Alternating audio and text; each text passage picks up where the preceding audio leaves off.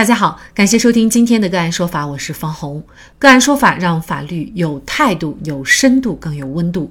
今天我们跟大家来关注这样一起案件：女子报警遭强奸，男子辩称女子为自愿，并没有发生性关系，获刑。据义乌市人民检察院指控，二零一五年四月十四号二十三点左右，男子谢某约女子小刘去 KTV 唱歌，并驾车前往小刘位于义乌市某广场某公寓 A 座楼下接小刘。小刘上车以后，因为不愿意唱歌，二人就决定散步。谢某于是驾车至义乌市某路某小区边的围墙处停下。后，谢某就在车内的副驾驶座位，不顾小刘的挣扎反抗，强行解开小刘的文胸背扣，摸其胸部，又强行脱掉小刘的裤子和内裤，用手摸其阴部，企图对其进行性侵。期间，因为小刘一直反抗，谢某于是放弃性侵，并送小刘回家。同年五月二十日，谢某被义乌市公安局民警抓获。检察机关认为，被告人谢某的行为已经构成强奸罪，而谢某辩称自己并没有性侵小刘，不构成强奸罪。谢某认为自己根本不是强奸，而是女方自愿。轿车副驾驶座那么小的空间，如果不是小刘自愿，如何发生性关系？本案当中，小刘到底是否自愿，成为谢某构成罪与非罪的关键。如何判断？男方和女方自愿发生性关系以后。女方反悔报警，称自己强奸，男方又该如何自证清白？就这相关的法律问题，今天呢，我们就邀请内蒙古松州律师事务所郑吉文律师和我们一起来聊一下。郑律师您好，你好，方老师。嗯，非常感谢郑律师啊。那么在这个案件当中啊，作为谢某来说呢，他认为自己根本不是强奸，而是女方自愿。那么他的理由是呢？他说轿车副驾驶座这么小的空间，如果对方不是自愿，怎么又能够发生性关系呢？那事实上，类似于这样的案件，在现实生活当中比较常见哈。就是我们有的时候会经常接到有一些男性向我们咨询，就是他跟对方自愿发生了性关系，但是呢，之后那么对方就报警说他是强奸。那么作为男方来说呢，也很难证明，因为呢。呃，通常这种关系都是发生在特别隐秘的情况下，哈，除了当事人之外，呃，确实也没有办法来证明到底是不是女方自愿。呃，那甚至我们还有遇到的，就是确实男方也因此被判了刑的，但是男方就一直喊冤哈。那我们就先来看一下这个案件，就是到底女方是不是自愿，怎么来判断？或者说，作为男方来说，呃，他有什么办法能够证明女方是自愿呢？在男女发生性关系时，既不违背妇女的意志，又无勉强女方的行为，双方从内心到外部表现均具有自愿性。即使事后因被揭穿，女方为保住自己的脸面、家庭而指证男方强奸，或者因女方事后反悔而控告男方强奸，都不构成强奸罪。本案属于典型强奸犯罪。此类强奸行为是否违背妇女的意志，是认定典型强奸罪成立与否的关键要素。司法实践中，被告人往往以被害女性自愿与其发生性关系为由进行无罪辩解。被害人小刘是否自愿，属于主观因素，很难具体证明。司法实践中。一般是根据被告人的行为方式、案发位置、环境、被告人与被害人的关系性质，结合被害人事后的反应等因素，综合进行判断。本案的难点，除了被告人谢某不承认强奸之外，还辩称轿车副驾驶的座位空间太小，如果不是被害人小刘自愿，很难在此发生性行为。因此，本案除了要证明被告人谢某存在暴力、胁迫或其他手段强行与被害人小刘性交外，还要论证轿车副驾驶的狭小位置，客观上也限制了被害人小刘的反抗空间、反抗条件。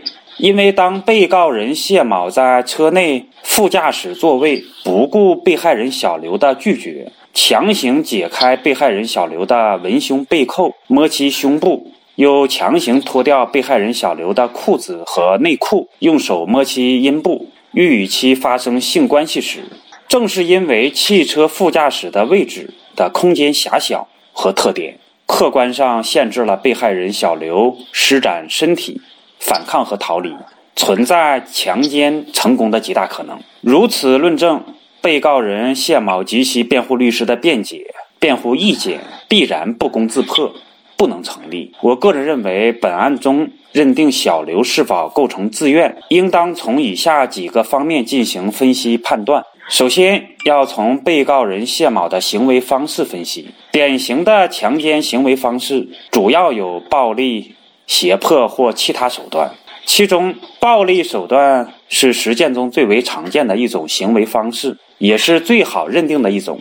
相对来说，胁迫手段较难认定。但是，不管威胁的具体内容如何，只要威胁达到使被害人不敢反抗的程度，即可认定构成强奸。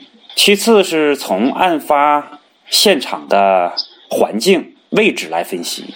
本案中，被告人谢某的辩解以及辩护律师关于被害人小刘自愿发生性关系的辩护意见，很难产生说服力。试想，如果被害人小刘自愿，按照常理，双方肯定是去轿车的后座等空间更大的地方，而不会在副驾驶座位这么狭小的空间发生性关系。再次是从被害人的伤势部位数量分析，排除被害人自愿发生性关系的可能性。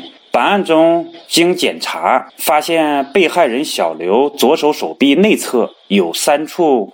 伤痕，右手手臂内侧有两处伤痕，右手手臂的外侧有三处伤痕，以及大腿外侧有一处伤痕，小腿的位置也有伤痕。根据日常经验，被害人小刘身上多处伤痕符合强奸过程中被害人反抗后成伤的特点。最后是从被害人事后的反应分析。本案被害人小刘在遭遇被告人强奸后，寻找时机立即报警，说明其主观意志并非自愿。实际上，在司法实践中，我们还经常遇到女方半推半就发生性关系后报案的情形。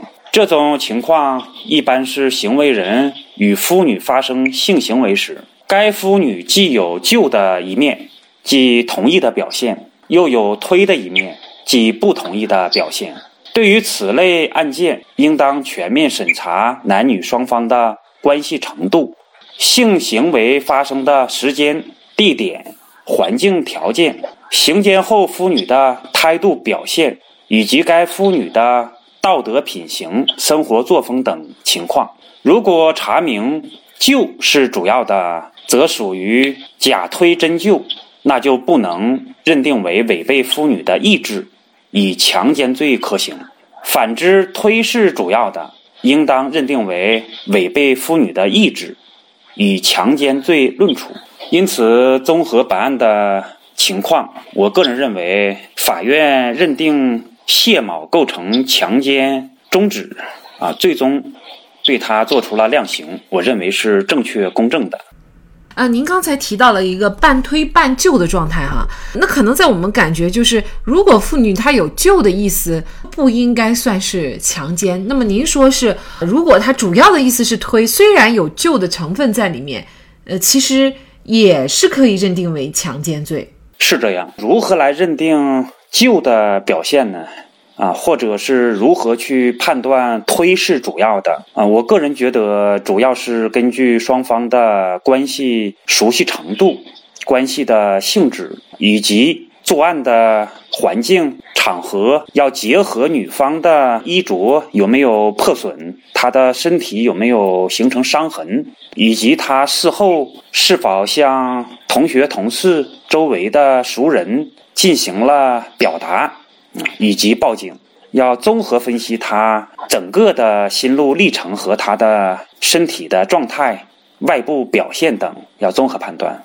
呃，其实是一个复杂的过程哈，他需要通过所有的一些细节、客观的一些表现来推断他主观上到底是愿意还是不愿意哈。那这个案件呢，其实是最最后没有强奸成啊，没有强奸成，为什么还会构成犯罪？那么刚才呢，您也提到了是呃犯罪终止，那法院呢也确实是认定他构成了。犯罪的一个终止的情况，那可能还有一些认为呢，它其实只是一个犯罪的未遂。这两个阶段的不同认识，对最后的定罪量刑会有一个什么样的影响？那么您觉得它这个是处于一个什么样的状态？呃，犯罪终止和未遂，在刑法理论上，他们均属于犯罪故意的未完成形态类型。犯罪终止可以解释为能达目的而不欲。是指在犯罪过程中自动放弃犯罪，或者自动有效的防止犯罪结果发生的情形。犯罪终止，它并不是说要求未发生任何犯罪结果，而是没有发生作为既遂标志的犯罪结果。比如在强奸案件中，行为人已经着手实施犯罪，将被害人拖到僻静处，突然良心发现。觉得这样对待一个女孩子不好，主动放弃了实施犯罪，这种情形就属于犯罪中止。根据我国刑法的规定，对于中止犯没有造成损害的，应当免除处罚；造成损害的，应当减轻处罚。就本案而言，法院认定被告人谢某在犯罪过程中自动放弃犯罪，系犯罪中止。依法应当减轻处罚，我个人认为是正确公正的。相比较犯罪终止，公众容易混淆的另外一个刑法概念是犯罪未遂。犯罪未遂可以解读为欲达目的而不能，是指已经着手实施犯罪，由于犯罪分子意志以外的原因而未得逞的情形。比如在强奸案件中。行为人已经着手实施犯罪，将被害人拖到僻静处。如果此时突然遭遇警察巡逻，或者路人经过，或者女性处于生理期，再或者男子出现阳痿，犯罪已经无法继续实施，行为人逃跑，那么这种情形就属于犯罪未遂。对于强奸犯罪，犯罪未得逞，通常表现为。没有发生犯罪结果，但是并不是凡是发生了犯罪结果都是犯罪已经得逞。在我国司法实践中，是以插入为认定强奸既遂的标准，即男子的生殖器插入到女子体内为犯罪既遂。至于是否射精，与既遂未遂无关。但是有一个特例，如果强奸的对象是幼女，则以接触。为认定强奸既遂的标准，即男子的生殖器与幼女的生殖器有接触，就算犯罪既遂。我国刑法规定，对于未遂犯，可以比照既遂犯从轻或者减轻处罚。虽然犯罪终止、犯罪未遂均未达到既遂的状态，或者没有造成法定的犯罪结果。但行为人在其犯罪行为停止下来之前，主观上有明确的犯罪故意，客观上也着手实施了犯罪行为，并对刑法所保护的社会关系造成了威胁或者初步的损害，从而使其具备了承担刑事责任的主客观基础。对于终止犯的处罚轻于未遂犯，目的呢，就是鼓励犯罪分子不要把犯罪行为进行下去。从而有效地保护国家和人民的利益，免遭犯罪的侵害。啊，这个被告人谢某，他就是在小刘提出反抗、拒绝，最终是自动的终止了犯罪行为，最终没有造成小刘进一步的伤害。这也是法院对他从轻处罚的一个法理依据。当然，我们也把这个案件最后的一个结果告诉大家哈，就是浙江省义乌市人民法院最后是判决谢某犯强奸罪，判处有期徒刑一年零八个月哈。在实践当中啊，我们可能就是还要回到刚开始，就是有一些呃男士他担心女士。在自愿跟他发生关系以后，然后呢告他强奸，因为现在，呃，随着一夜情啊，或者是性的这个开放啊，呃，很多时候是大家并不熟悉的。一旦女性这一方反水了，那么男方是不是就会很没有这个法律保障？是这样，我我个人的观点是。在现在开放的这个社会，男女双方都应当洁身自好，应当是注意一些不道德的行为。